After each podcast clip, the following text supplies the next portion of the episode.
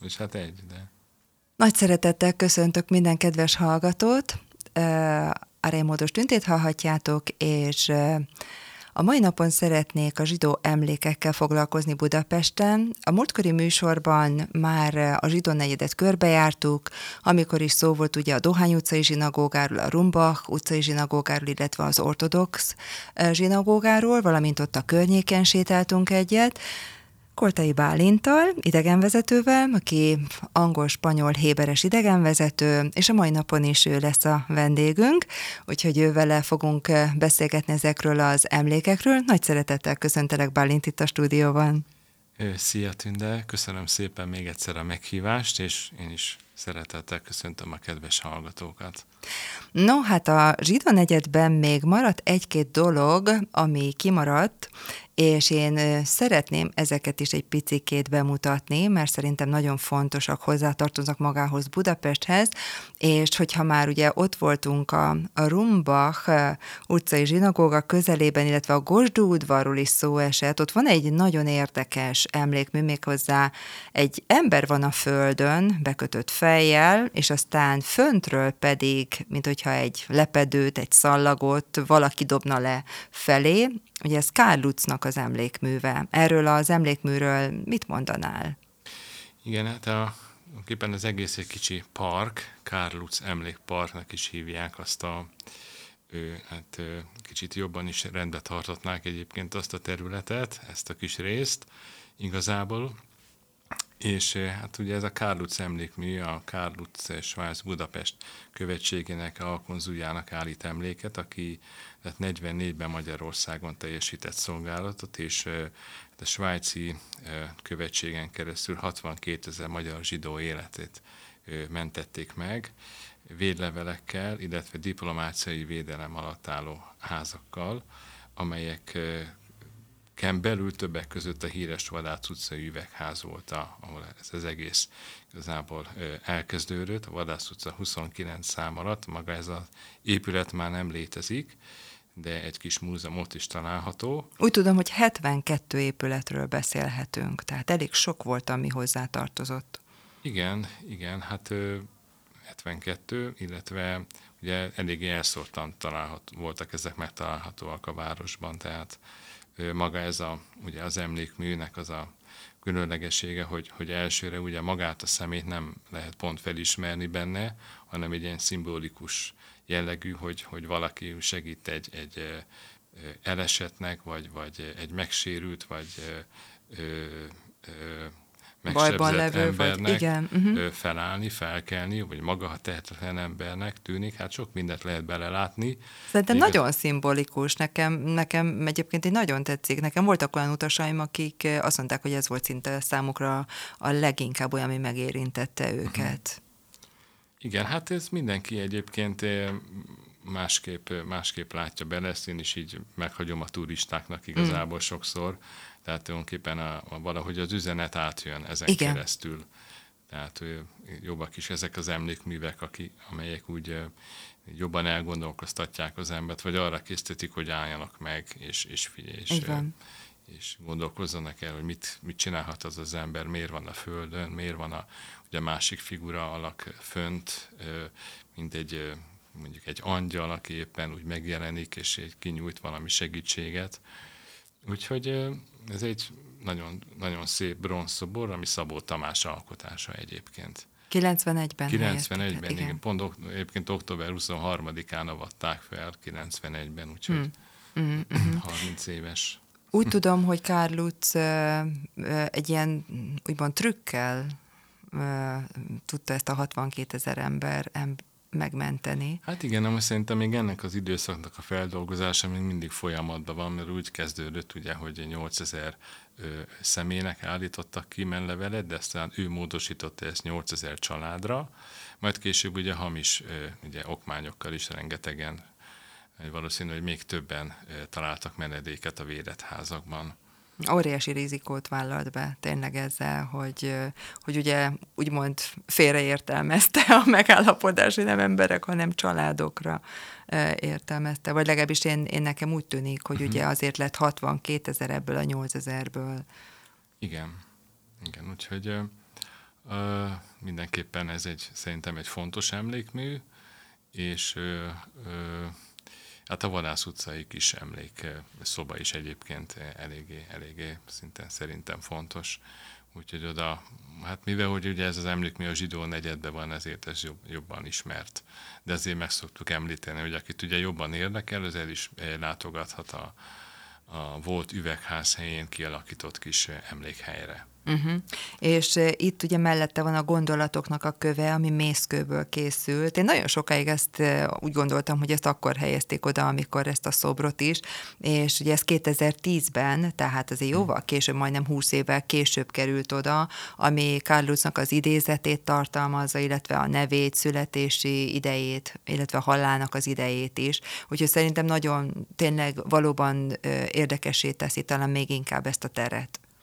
Igen, az az érdekesség benne, hogy ugye ez egy olyan gondolatot ö, ö, ö, emel ki, ami ugye a Kárluc naplójából, ami, ami hát ma is szerintem foglalkoztatja az embereket, tehát hogy ugye hol van Isten, tehát ez a végső vagy utolsó szó benne. Igen. Ö, uh-huh. Ami hát ugye már másképp sokszor is értelmezik, hogy hol van az ember, vagy hol volt az ember. Igen. Talán uh-huh. ebben az időszakban, ugye is már kicsit lehet, hogy eh, már jobban átgondoltuk eh, Igen. azóta, Igen. de hát ő ezt ő akkor természetesen ebben a helyzetben, hogy kiket mentsen meg, ugye ez hát egy ember életek múltak ugye az ő döntésén, úgyhogy... Abszolút. És akkor ennek a közelében, hogyha ott sétálgatunk az utcán, akkor érdemes lefele is néznünk. Méghozzá az utcában, a járdában lehet találni ilyen nagyon pici kis eh, részből készült kis lapocskákat, méghozzá ezeket botlóköveknek vagy stolpersteinoknak szokták nevezni, szépen németesen. Igen. És, és ebből Mondottam, is... hogy te szépen fogod. igen, én németes is, igen. igen, úgyhogy ez, ez az egész városban megtalálható. Igen, hát az országban is szerte, szerte sok minden helyen, és a Hát ez egy 10x10 centis kis bronztábla, és kőni születésű Günther Demnig, ugye nébet képzőművésznek az ötlete, és évről évre egyre többet helyez el egyébként a botlatők egy kis bronztábla, ami tulajdonképpen a születési dátum, illetve a halálozás helye és idejét tartalmaz, és az utolsó a elhunyt személy még szabad akaratából választott lakhelye előtt van a járdába illesztve egy kis betontömbben. Tehát Úgy tulajdonképpen hogy, abban a házban lakott, igen. ami elé ugye helyezik ezeket a kis táblácskákat. Igen, igen. Uh-huh. Úgyhogy ha vannak hírességeknek is ugye ilyen kis botlatókövei, Rejtő Jenői, ami a Bimbo út hármas számú ház előtt lett elhelyezve például, Úgyhogy ö, ö, utolsó adat szerint, amit itt találtam, hogy Európa szerte most több mint 70 ezer ilyen botlatókőbe lehet belebotlani. A szép szám. Ami egyébként érdekes, hogy, hogy te hogy ma, tehát maga a német szó az nem csak ilyen fizikai megbotlást Igen. jelent, hanem, hanem egy ilyen ö, érzelmi vagy szellemi úgymond meghátrálást, vagy megtorpanást esetleg, tehát ami kicsit így kizökkenti az embert, úgymond, vagy megállítja, vagy elgondolkozásra készteti. Tehát talán egy ilyen, ilyen hatást is kifejt, bár bár nehezen találják meg, tehát Igen. hogyha turisták ugye ennyire nem néznek lefelé egyébként, uh-huh, uh-huh. meg hát ugye ezek magyarul szerepelnek ezek az adatok rajta, de, de hát így mennyivel jobb, hogyha így idegen vezetővel sétál az ember, akkor ezeket is észreveszi, meglátja, és akkor erről is kap információt. Ugye 2007-ben helyezték el a legelső ilyen kis táblácskát, vagy botlókövet, és, és most már több mint 50 van, úgy tudom, Budapesten. Igen, igen és, és hát ennek áruk is van. Úgy tudom, hogy ilyen 100-130 euró környékén van egy ilyennek az elhelyezése, tehát, hogy ugye ezek még azért így, így tényleg anyagilag is, úgymond így, így azért költségesek. Ugye találhatók ezek az 5., 6., 7., 8. kerületben, 9 és a 13. kerületben. A 24-ben is van egyébként. 20, tessék, aha, oké. Okay. Igen, igen, igen. Csepelen, igen, akkor ez így érdekes, igen, hogy, hogy végül végül is tényleg bármelyik részre megyünk a Budapesten, ott meg lehet ezeket találni. És ahogy itt sétálgatunk, sétálgatunk, akkor a Deák térre jutunk lassacskán. Mm. És a Deák téren van két nagyon érdekes emlékmű. Ugye ott van az evangélikus templom, és és ott a téren, a Deák téren, ott van egy elég modern stílusú szobor, méghozzá ez Stélo Gábornak a szobra, aki nem zsidó volt. Igen, evangélikus lelkész, és tulajdonképpen még az az érdekesség, mert én sem, ezt én sem, én sem vettem észre először, hogy hogyha a különböző irányokból veszük szemügyre ezt a, ezt a szoborkompozíciót, ami egy, hát egy ilyen szürke márvány, török márvány anyagból készült, tehát ilyen nagyon erőteljes mondjam, szélei is vannak. Ez egyik irányból úgy néz ki, mintha ilyen, ilyen jégtömbökön törne át valaki, vagy az alak nem is látszik. Ugye a másik irányból látszik, hogy ugye az emberi alak kivehető, aki egy, éppen egy gyermeket ment meg, és szóval nagyon-nagyon érdekes, nagyon, nagyon különleges egyébként, úgyhogy így a, mm, sokan, ugye sokan elmennek mellette, és ugye nem, nem veszik észre, de hát a Stelló Gábor egyébként a Világ igaza címet 1972-ben kapta meg a halála előtt két évvel, hogy 2000 gyermek közül, akiket megmentett, ugye, és ilyen zsárva házakban helyezte el őket, közül 1600-an voltak zsidó származásúak. Uh-huh. És akkor innen egy picikét kell csak átmennünk az úton, ahol volt annak idején a régi buszpályaudvar, és hát ugye most már teljesen átalakult, és ott a sarkon, ahogy az ember éppen azt a régi szocialista stílusú épületet elérné, ott van egy, olyan, mint hogy egy pad lenne, és a padon meg van egy aktatáska. Szerintem rengetegen látták, bár gondolom, hogy nem sokan álltak meg, és nem nagyon nézegették, hogy mi is ez az aktatáska, hogy tényleg valaki ott hagyta a táskáját. De hogyha jobban megnézzük, ugye ez, ez ez, ez ugye bronzból van, tehát ez is egy műalkotás. Méghozzá ez Raúl Wallenbergnek a, az emlékére állították. Igen, Gustav Kretz svéd, svéd képzőművész, aki magyar származású, az ő alkotása. 56-ban ment ki Svédországba, igen. Igen, és 1926-ban született, és, és érdekes, hogy még New Yorkban és, és Stockholmban is van egy ilyen diplomatatáskás szobra, ami hát a Ron Wallenberg emléke előtt tisztelek, de egy eléggé rendhagyó módon. Tehát igyekezett olyan helyre elhelyezni, ahol sok fiatal fordul meg egyébként, és hát azzal a célra, hogy, hogy az embereket úgy megállítsa, vagy közelebb vonza, és ugye ezen a úgymond padon magyarul és angolul is olvasható egy ilyen megemlékező szöveg, Ról Wallenberg svéd diplomatának az emlékére, aki közel 30 ezer fő mentett meg a vészkorszakban, a, a svéd védett házakban, a svéd menlevelekkel, és hát ugye az ő sorsa az, ami, ami hát egyelőre nem bizonyított, nem tudott, hogy január végén valahol az, tehát az ország keleti részében ugye szovjetek letartóztatták, és hát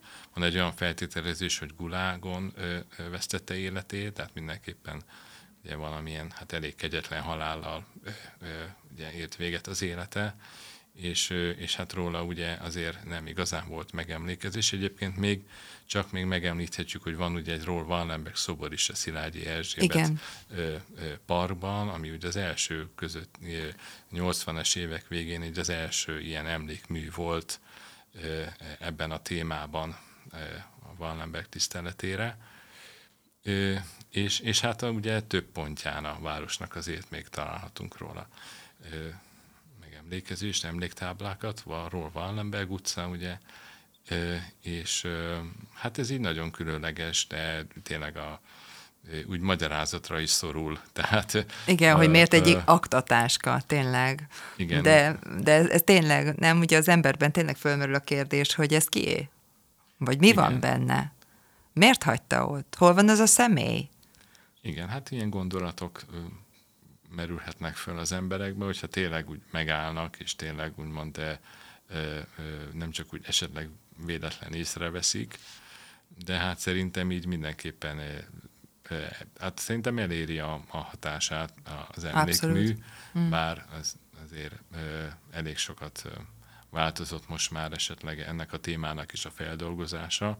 Mond Wallenbergnek ugye a féltestvére Nina Lagergen, aki jelen volt ennek az emlékműnek a felavatásán, tehát pont ő kezdette el ugye az elmúlt időszakban nagyobb hangsúlyt is fektetni arra, hogy Wallenbergről minél több emlékmű és feldolgozott anyag jelenjen meg.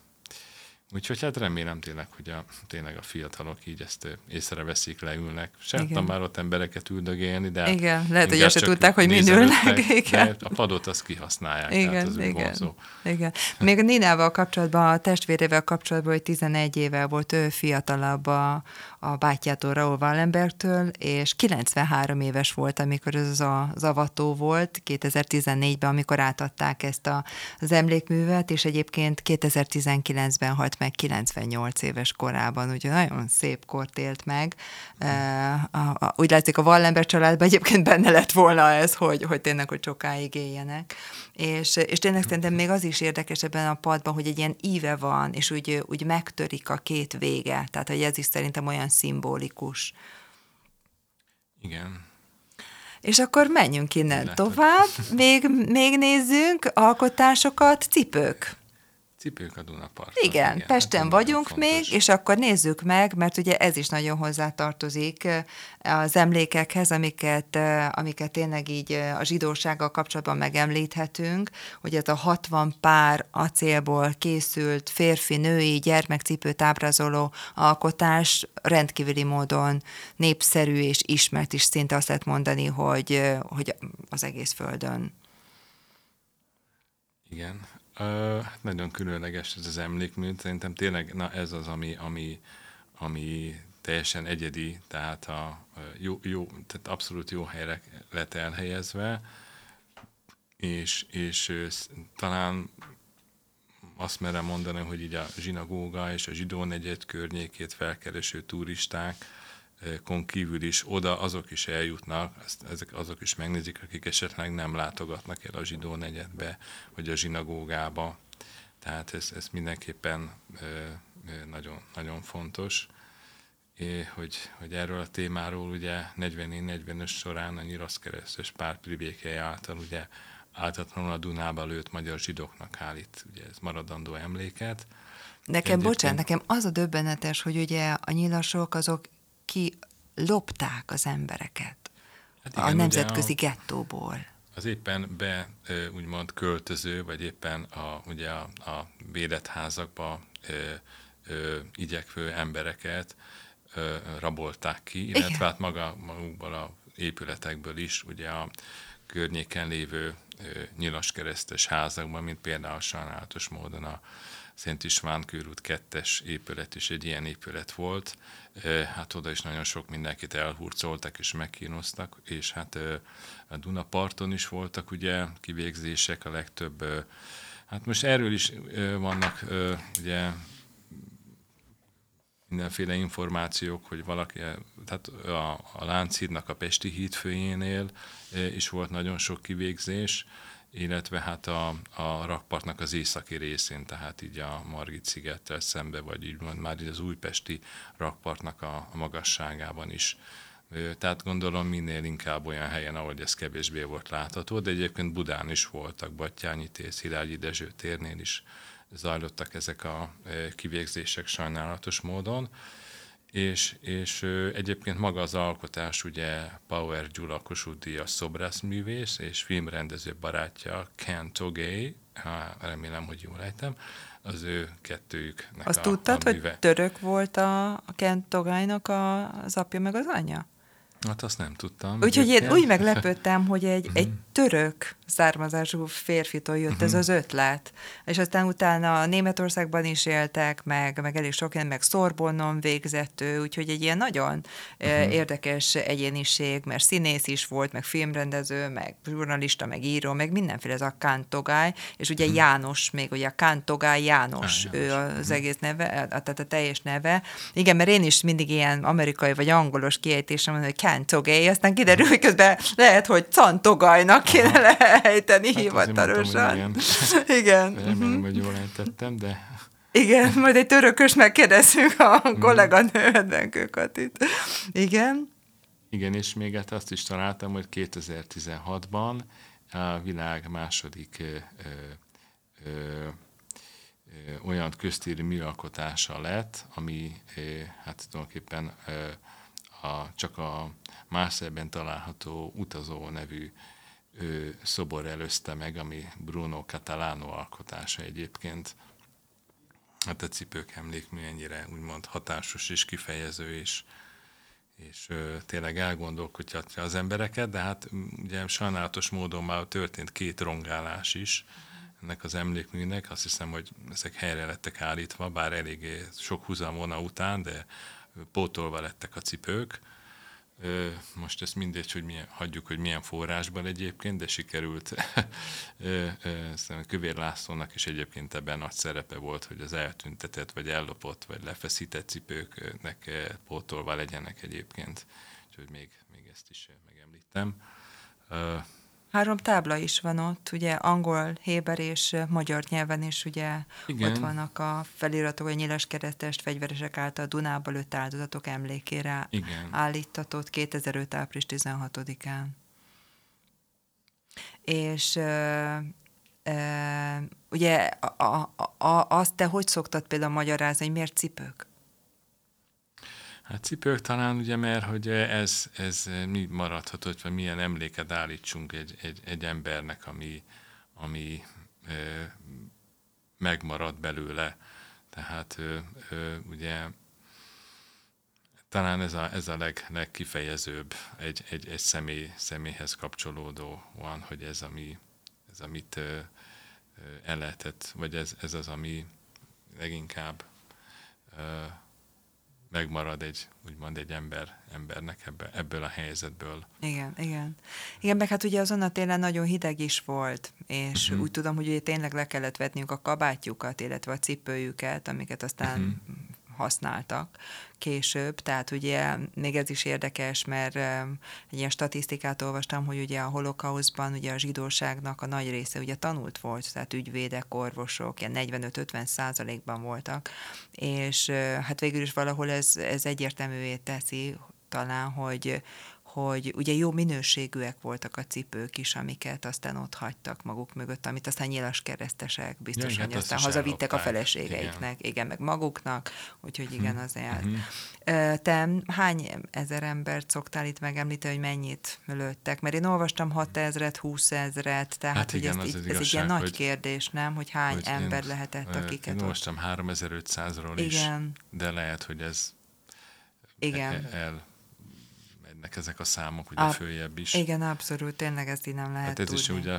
időszaknak a feldolgozásának a hiányából adódik. Igen, Tehát, hogy... igen, igen. És ugye a 60. évforduló volt ugye azért 60 pár, mert igen. ugye a, a holokausznak ugye 2005, hm. 45 és 2005 azért lett a 60 pár.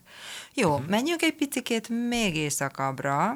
Ott a Pesti oldalon, ugye ott a parlamentnek az északi részén, ott volt a nemzetközi gettó, hiszen eh, ugye az egyik gettó, amiről már ugye beszéltünk, az ott a zsinagák, zsinagógák környékén volt, tehát a Dohány utcai zsinagóga környékén volt, az volt ugye az egyik eh, gettó, és szerintem sokan nem tudják, hogy végül is volt ez a nemzetközi gettó is.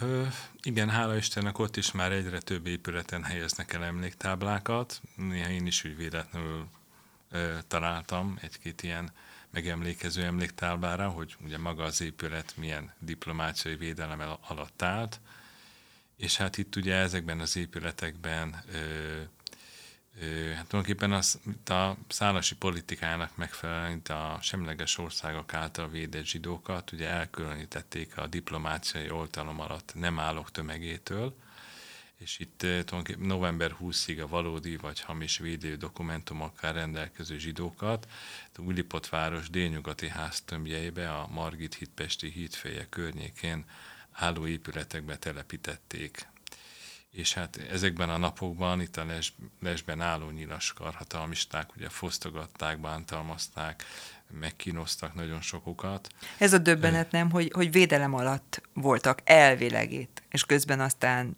mégsem igen, volt az hát nagy védelem. Közben nem aztán tudták. igen, borzasztó körülmények alakultak ki, pont amiatt, hogy hogy állítólag, tehát hogy a legális a dokumentumokkal durván 15-16 ezer ember rendelkezett, de Hát ezek voltak ugye a hamis menlevelek, vagy védő dokumentumok. Igen. És hát így kialakult egy olyan helyzet, hogy ugye zsúfolásig telve voltak ezek az épületek, volt, hogy egy kétszobás épületben, bocsánat, kétszobás lakásban olyan 50-60 ember zsúforodott össze, és hát Rengeteg.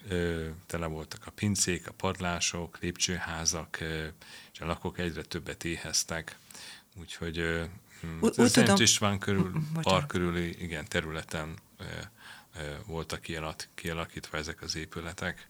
Bocsánat, csak annyit akartam, hogy ugye, hogy nagyjából képben legyünk, hogy 1944-ben olvastam, hogy olyan 230 ezer zsidó élt Budapesten, tehát hogy végül is uh-huh. így, így innen is azért így lehet nagyjából kalkulálni, hogy ugye 70 ezer volt ugye a, a zsinagóga, a Dohány utcai zsinagóga környékén, ott abban a gettóban, és akkor még ugye itt is volt, tehát hogy úgy nagyjából, uh-huh. hogy látszik, látszik, hogy ugye azért tényleg nagy számban voltak itt a zsidók a másik világháborúban. Uh-huh. Hát igen, számról beszélhetünk.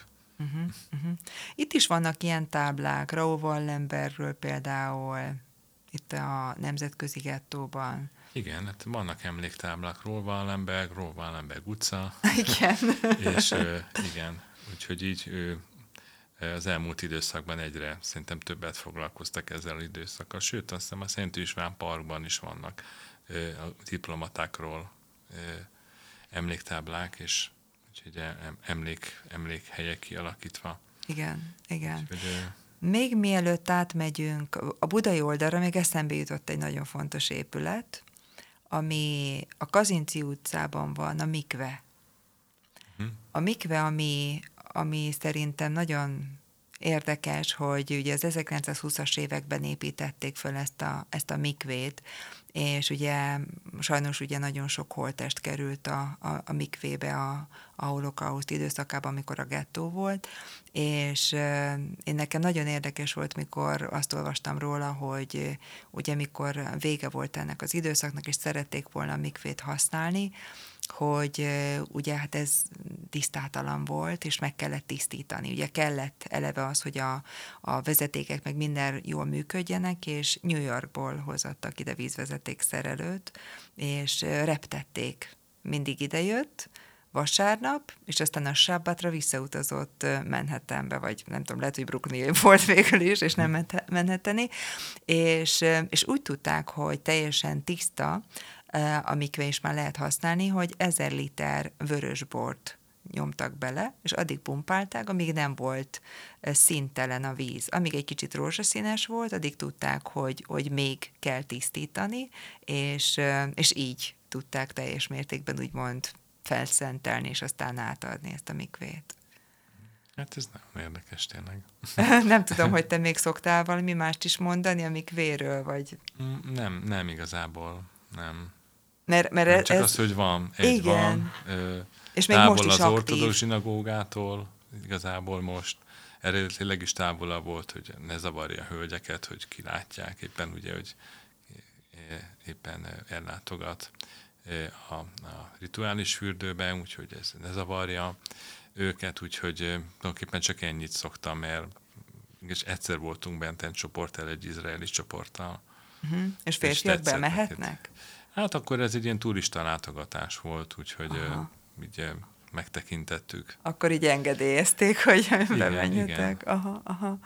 Na, és akkor, hát én most így a Pesti oldalon hirtelen most így ennyit említenék meg, nem tudom, hogy neked van még esetleg most... valami a Pesti oldalról, így eszedbe jut, mert még ugye vannak persze ilyen mm, festmények, ugye falfestmények, ugye e, a spanyol embermentő, ugye, aki Britnek a, a festménye, meg, meg ugye a Rubik Ernőnek is, ugye ott van a festmény, ami ki szintén ugye zsidó származású volt, de így más, így nekem most így nem jut az eszembe. Aha. Menjünk a budai oldalra.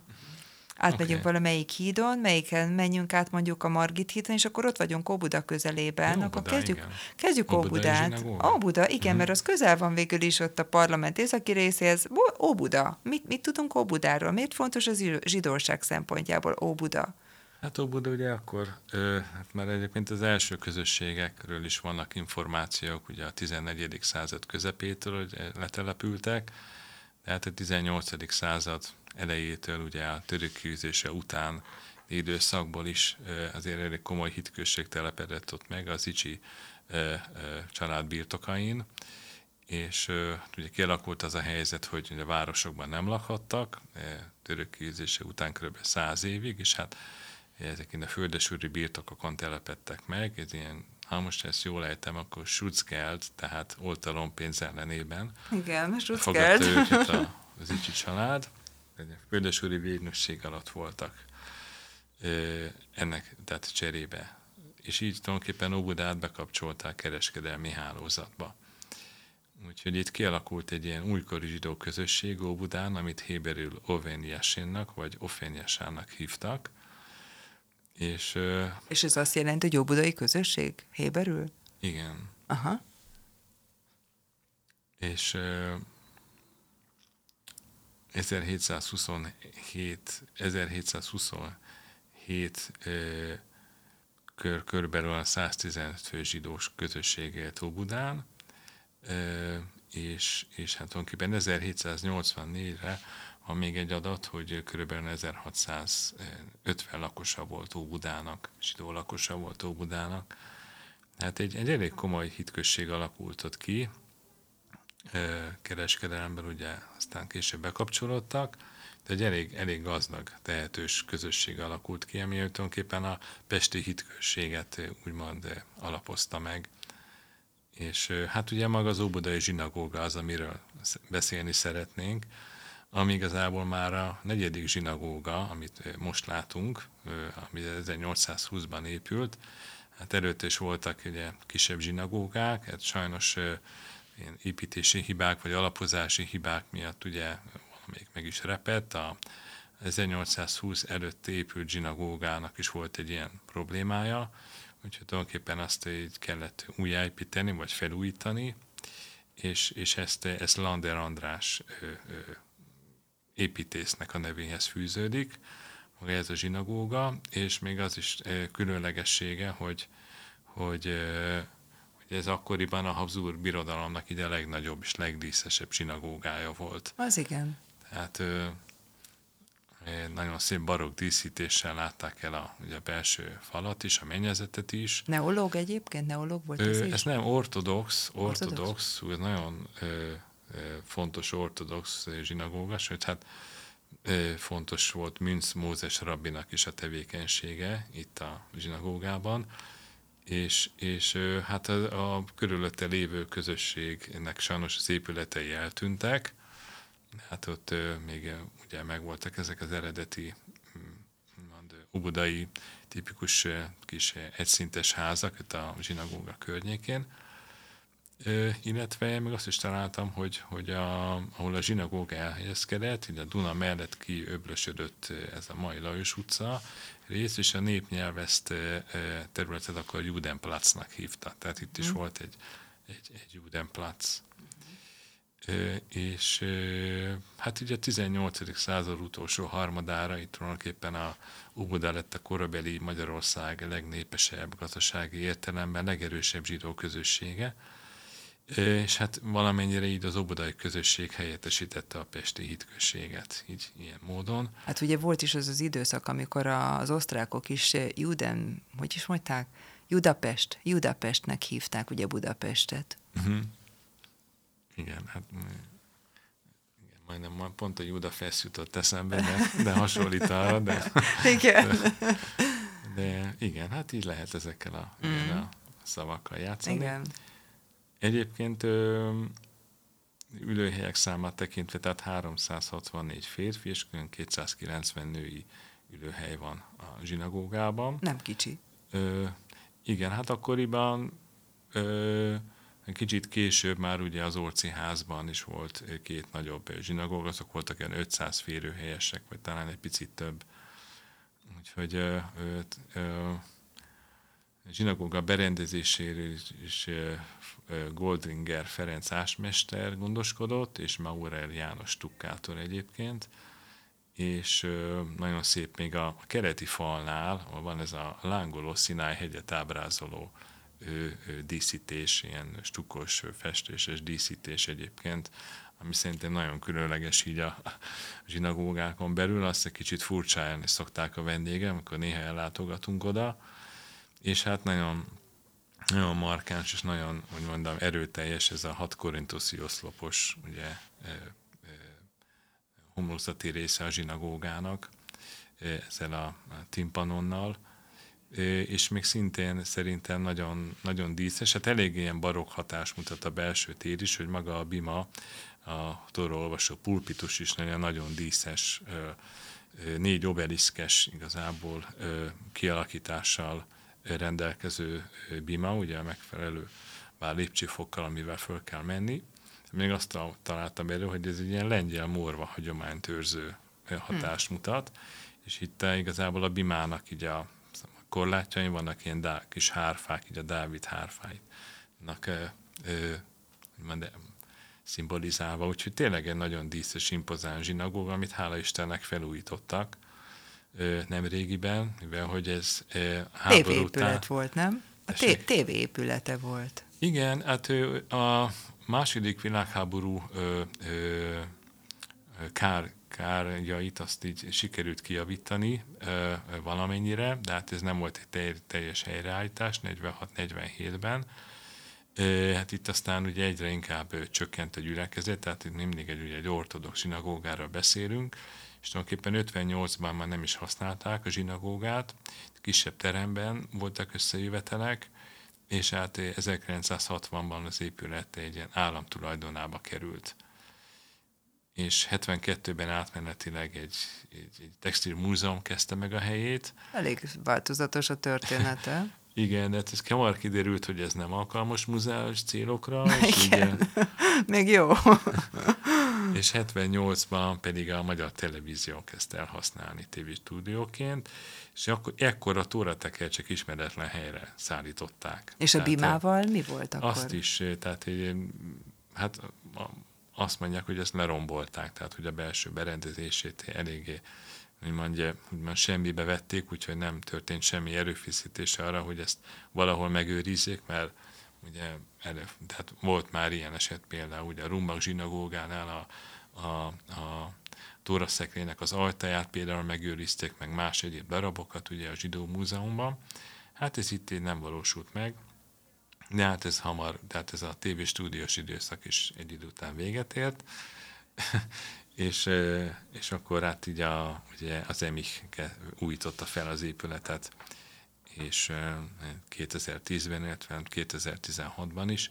Ugye egy működő zsinagóga, rengeteg programmal, most már körülbelül 150-en látogatnak el egy péntekesti, péntekesti kábálát sabat Isten tiszteletre. És valóban Úgyhogy... ők ott Óbudán laknak?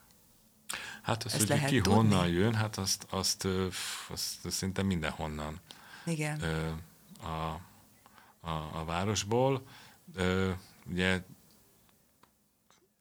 fölmerül az a kérdés, ugye, hogy ez tényleg nagyon kívül van ez a zsinagóga, hogy aztán ugye hogyan közlekednek, sabbat bejövetelet után, ki hogy megy igen, haza. Igen. Hát ezt már mindenkinek a lelkismeretére bízzuk. Hát igen, mert ugye ott van a, a másik ortodox zsinagóga a Pesti részen, tehát hogy így a közösség hogy oldja meg valóban ezt, hogy így... Igen, hát ugye vannak több helyen zsinagógák, úgyhogy nyilván igen. akik vallásosabb életet élnek, vagy közel is laknak a zsinagógához. Ez a 150 szám, ez meglepett egyébként. Nem uh-huh. gondoltam volna, hogy olyan sokan ellátogatnak egy ilyen istentiszteletre. Én kevesebbre gondoltam, uh-huh. őszintén. Uh-huh. Mert Kőbányán is ugye van e, zsinagóga, azt nem tudom, ott én még soha nem voltam abban, uh-huh. csak azért így kívülről szoktam látni, hogy ez mennyire aktív nem tudom, hogy te tudsz valamit a kőbányairól, te se sokat. Kőbányairól nem. Nem, mert, mert ugye hmm. valószínű, hogy hát akkor itt a kőbányai részen is kell lenni egy zsidó közösségnek, akik azt használják, vagy nem tudom, mi van benne, hmm. annak is utána kéne tényleg nézni egyszer. Uh-huh. Igen. Hát vannak, hála Istennek, már egyre több helyen nem is tudom, hogy, hogy tényleg hogy mennyi van most az egész városban. Te tudsz erről valamilyen adatot, hogy mennyi hát, van Budapesten? Mi mondtuk olyan 24-25 zsinagógáról körülbelül. Igen, én is ezt tudom, ezt az uh-huh. adatot. Uh-huh. Aha. Még van valami érdekesség, amit elmondanál? Óbudai zsinagógára még esetleg annyi, ugye volt a 1838-as nagy árvíz, ami Igen. ugye erőteljesen érintette azt a területet is, Igen. és úgy mentették ki a tóratekercseket, na hát ez szerintem nagyon jó pofa, hogy ilyen ladikkal eveztek be a zsinagógába, és úgy ö, mentették ki egyébként a tóratekercseket. Az igen. Aha. Ez egy ilyen, igen, ez jó pofa. Egy ilyen érdekessége tetszik a embereknek, turistáknak ez a történet. Igen, igen, igen, igen, ez jó pofa. Uh-huh, uh-huh. Na, hát akkor menjünk egy kicsit magasabb, budai, magasabb budai részre, ahol uh-huh. nem volt annyira az árvíznek a hatása. Igen. Ugye a, a Vár, a Várnegyed, ugye a Várnegyedben ugye két központról is lehet beszélni. Ugye volt a korábbi zsidó központ, zsidó negyed is, aztán utána pedig amit egy kicsit később, nem olyan sokkal később, de kicsit később alakítottak ki. Igen, hát ez a Táncsis utcai zsidó ima, imaszoba, ha lehet eh, mondjuk így hívni, tényleg egy nagyon pici hm, helység. Várjál, azért azt tegyük hozzá, tehát hogy ez már a második, tehát ugye az első zsidó negyed, még annak idején volt egy, eh, egy műsorunk így a Budai Várról, akkor már beszéltünk hmm. róla, hogy, hogy ugye ott a dísztér környéke, ahol az elnöki palota van, a, Igen. tehát hogy azon a részen volt a zsidó negyed. Igen, és aztán igen. utána... Uh, igen, hát e- valószínű Zsigmond király ugye egy nagyszabású budavári palota építkezésekbe kezdett, és valószínűleg ehhez kötődő, hogy a városrendezési munkák miatt ezt a régi zsidó negyedet, amit említesz, ezt megszüntették, és átkerült ugye a Bécsi kapunak a területére, Új Zsidó utca, mai Táncsis Mihály utcának a Bécsi kapu, vagy akkor a néven Szombatkapu közelében lévő részen jött létre. Az utca mindkét oldalán voltak ugye, zsidó tulajdoni épületek, igen, tömökben helyezkedtek el, de nem voltak szigorúan elválasztva a keresztényektől. Tehát ez a, hely, ez a városrész maradt a zsidók lakhelye, a török uralom idején is egyébként, Külön falak elé kerített zsidó utcákban álltak a forrásokban ismert, úgymond említett zsinagógák, viszont ezeknek a helye nem volt ismert pontos helyük egészen a 1960-as évek derekáig. Igen, mert, volt akkor igen mert amiről új. múltkor is beszéltünk, hogy ugye nem voltak tornyaik a zsinagógáknak, uh-huh. tehát hogy egy kicsit olyan rejtettebb volt, hogy hol vannak pontosan zsinagógák. Egész Európában tulajdonképpen ezt tapasztaljuk. Ja, igen, igen. De hát ez ugye az a nagy zsinagóga, amit ugye, ö, miről beszélünk, ugye ez egy, egy nagyon impozáns, tehát egy nagy... A Mendel? Ö, ö, Mendel zsinagógára zsinagóga, igen, igen. igen. Uh-huh. Ez egy gótikus igen. Ugye, zsinagóga volt tényleg, egy kb. 240 négyzetméteres egyébként. Ö, és ö, Hát az volt, az volt a a, a középkornak az egyik legnagyobb zsinagógája egész Európában. Itt ezekben a nagy zsinagógákban nincs hiány. Nincsen, tehát ilyen rekordokat töltünk mindenben. Igen, megtalálták ezeket a pilléreket, ugye, és 8-9 méteres belmagasságúra, és adszolták ennek az a zsinagógának a, a belső magasságát, úgyhogy ebben messziről lehetett Igen. már látni, úgymond, de az egyik fala meg a várfalhoz kapcsolódott. Uh-huh. Uh-huh. Egyébként is de, de hát ugye ez a kis szírimaház, ez ami ugye nagyon érdekes, ami most látogatható. Igen, igen, Úgyhogy, igen, ugye, igen, akkor most, amit elkezdtél beszélni, csak egy kicsit elkanyarodtam, egy másik, hogyha igen. igen, igen. Most az ima, ima házat mondod akkor, a középkori zsidó imaházat. Igen, ez a kis középkori zsidó imaház, ami hát nagyon, nagyon aranyos, egyébként nagyon hangulatos, ugye a közelben zsidó temetőkben megtalált sírköveket láthatjuk itt, ahogy belépünk abba a kis belső térbe, belső udvarba. Ezeket ugye a várnak a lábánál elhelyezkedő Igen. temetőből e, szedték össze, és onnan hozták föl, mert ugye ott volt a Igen, közelben a zsidó vári. temető is. Igen, ott volt. Úgyhogy hát ugye a lakhelytől azért egy kicsit elkülönítve, úgyhogy itt tényleg így a Várnegyednek a szélén és hát ezeket ott találtak meg, de ugye nagyon érdekes ennek a kis imaszobának ez a belső díszítése, ez a, ez a festés, ugye, ami hát egy felfelé mutató nyilat, illetve egy Dávid csillagot ábrázol, ilyen vörös, vörös festéssel. Egyébként sokan ezt freskónak mondják, valaki csak azt mondja, hogy ez egy szekkó. Még egy vizes felület, vagy szek, száraz felület, igen. ugye a különbség, hogy a freskó vagy szekkó, igen, ez egy jó kérdés, igen. Én mm, lehet, hogy a szekkóra szavazok. Uh-huh, igen, igen, és uh, én is azt találtam róla egyébként. Uh, úgyhogy uh, szír, ugye ritust követő közösségnek volt egy ilyen kis, kis imaszobája. Igen, szírcefátot és... találtam, igen. Meg azért mondjuk el, hogy azért ezekben vannak szövegek, tehát ez az égnek irányított íban, például benne van igen, ezt, Annának az imája. Ezt meghagyom neked. Oké, okay, rendben, az az egy Sámuel 3-4-ben található, hogy az erős kéziasokat uh-huh. megrontja és a, roskadozókat erővel övezi fel. Ugye az van beleírva ebben az íban, és ugye a Dávid csillagban pedig ugye az Ároni áldás van benne. Ároni áldás szerepel. 4 Mózes, 6, 22, 24, ugye, hogy, hogy ezek, amiket ugye beletaláltak. És én, én nagyon érdekesnek találtam azt, hogy például ez a keresztény támadásoktól való félelem miatt írták Igen, bele. Nagyon, volt egy nagyon erős félelem akkor a Igen, a keresztények és a törököktől nem féltek, tehát a törökök sokkal Sőt, barátságosabb jobbak voltak a, a zsidósághoz, tehát hogy ők úgymond jobban Igen, voltak. Hát, rá voltak szorulva ugye e, egy ilyen fajta e, támogatásra. Igen, tehát a igen. együttélésnek volt egy ilyen úgymond, pozitív, kedvező úgymond e, hatása is. Igen, úgy tudom, hogy például a Héber betűk is ne, ilyen törökös jelleggel Igen. vannak felírva például, hogy hát a török korból származik. Igen.